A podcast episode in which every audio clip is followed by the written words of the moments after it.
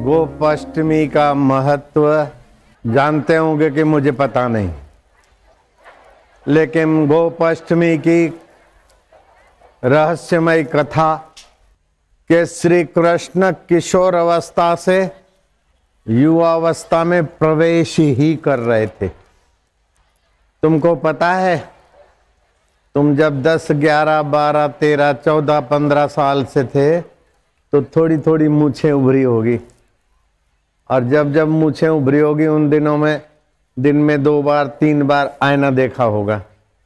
जिसने देखा, ईमानदारी से हाथ ऊपर करो। हमने देखा था। तुमने भी देखा। कभी कभार स्याही से अथवा कोलसों से भी अपनी मूछे बनाई होगी। ऐसा कराओ तो हाथ ऊपर करो। ये बात। तो कन्हैया ने भी ये मज़ा लिया था। माँ माँ, मोको मूछे आ रही। अरे लाला हो अरे मेरा काना मुझे आ रही मुझे बडो गयो अब अब तू किशोर नहीं रहा, कन्हैया। अब तू जवान है गयो अब लाला, बछड़िया, बछड़ों कल तू चराओ नहीं रहेगो। बड़ी बड़ी गायों को चराने वालों, तू गोपाल बनेगो लाला। और बुधवार की अष्टमी आ रही है, समझे? बुधवार की अष्टमी। यशोदा तो बड़ी होगी, लाला तो वैसे ही होगा। बुधवार की अष्टमी, वो कभी कभी आती है। और बुधवार की अष्टमी आए तो सौ काम नहीं, हज़ार नहीं, लाख काम छोड़कर ध्यान, जप, दान, सुमरण करना चाहिए, जिससे दस हज़ार गुना फल होता है। बुधवार की अष्टमी, लिख लो। मंगलवार की चतुर्थी, रविवार की सप्तमी, और सोमवती अमावस्या। ये साल में कभी कभी आती है। उस दिन जो भी जप, तप ध्यान आदि किया जाए तो दस हज़ार गुना फल होता है। तो बुधवार की अष्टमी आ रही लाला। और बुधवार की अष्टमी को गौओं की पूजा करेंगे। और फिर तो को गोपाल पदवी देंगे। ग्वालो नहीं, गोपाल। और गैये चराने जाएगा मेरे लालू लेकिन। वो मामो कंस को तो काहे जुलम हो रहा है। कभी कोई डाकिनी, कोई साकिनी, कोई छटकासुर, कोई धिनकासुर, कोई बकासुर, कोई अघासुर गायों के बीच न जाने कौन सी गाय बन के राक्षसी आ जाएगी। मेरे लाला को बेटा में मैया तो चिंता नहीं कर। ब्राह्मणों से पूछ ले।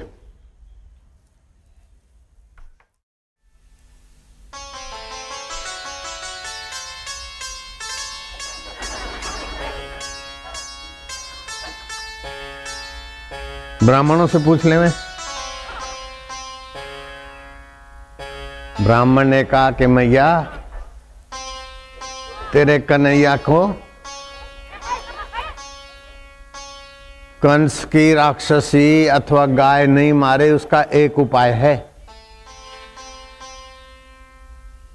बरसाना में काली कमली है, वो तो को मिल जाए और वो लाला काली कमली ओढ़ के जाए तो कछु कस किसी की नज़र ना लगे और कोई राक्षसी डाकिनी नहीं आवे।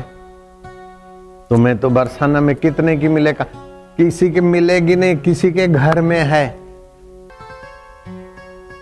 वहाँ से मांगनी पड़ेगी। कौन घर? राधा राधा। अरे! हाँ मैं तो जाऊँगी। नंद बाबा यशोदा गए। राधा जी के घर, वो काली कमली लेके, लाला को टिल्ला टिल्लक करके, ब्राह्मण से विधि विधि करा के, लाला को गाय चराने भेज दिए। अब लाला तो लाला ठहरे।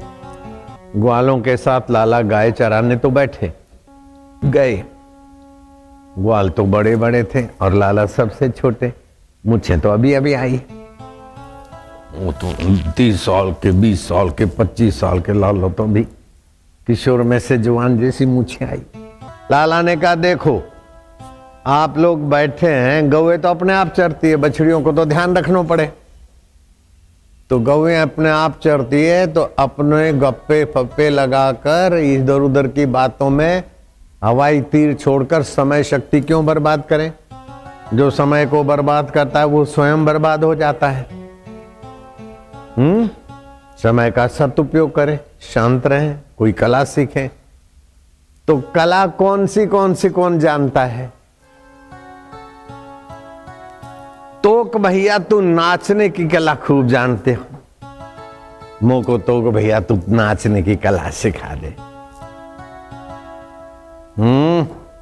आज ही आए हो और आज ही तोक भैया नाचने की कला सीख दो। रस्ते में पढ़ाए सब कला। है हाय, कैसी बात करते लाला। मेरा चेले बनो, फूलमाला लाओ और गुरुजी मेरे को सिखाओ। तब तो सीखोगे। कृष्ण ले आए फूल बूल रखे, गुरुजी मो को सिखाओ। कृष्ण ये बताना चाहते हैं कि जीवन में नम्रता भी चाहिए और कला सीखने की उत्सुकता भी चाहिए। देख लिया, मज़ाक में भी कैसा दिव्य ज्ञान है? नम्रता का गुण भी चाहिए और सीखने की उत्सुकता भी चाहिए। और समय बर्बाद करना नहीं चाहिए। ये जरा सी कहानी में तीन बातें आ गई ना जीवन की, बड़ी सार गर्भित। ये बच्चों को अच्छी लगेगी। माया, तुम सुन के बच्चों को भी सुनाना। वहाँ को मजो आएगो। गुरु जी अब सिखाओ। बोले, देख, कन्हैया,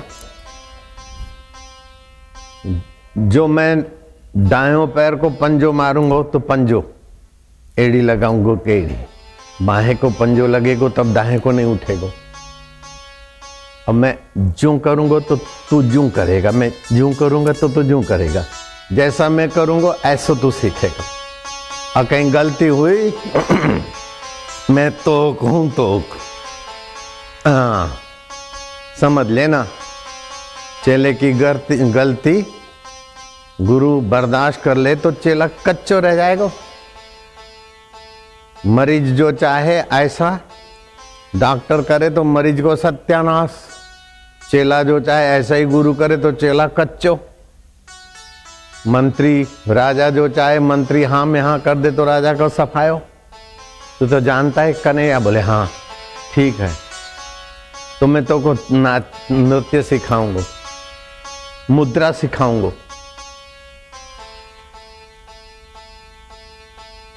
चलो फिर।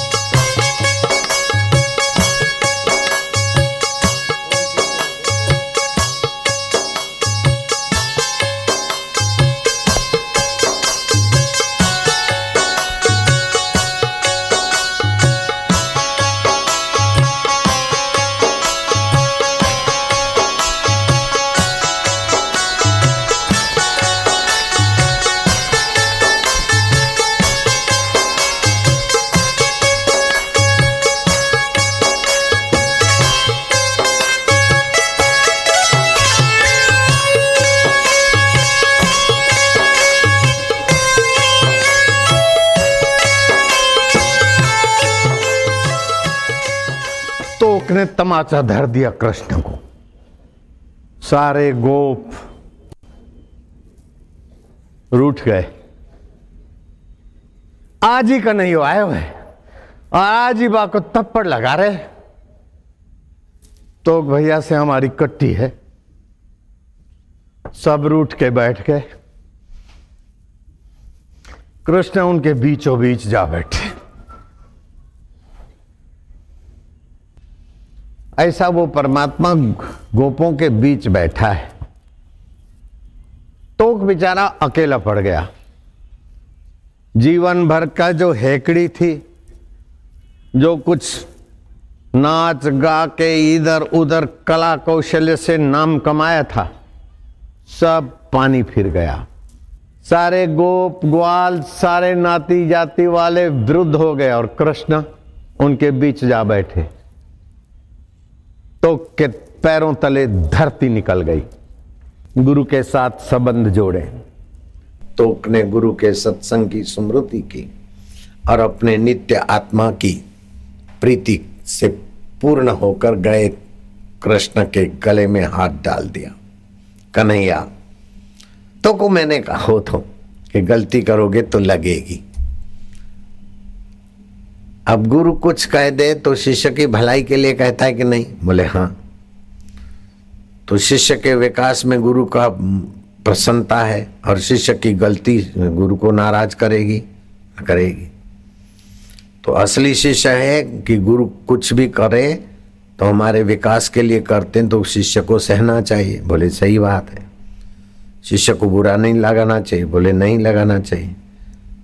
तो फिर कृष्ण, तुम क्यों इनके बीच बैठे हो? चलो मेरे साथ, गुरु की यह बात माननी चाहिए। बोले, माननी चाहिए। तो चलो मेरे साथ, आओ, फिर से नृत्य सीखते हैं करो। नाचने लग गए।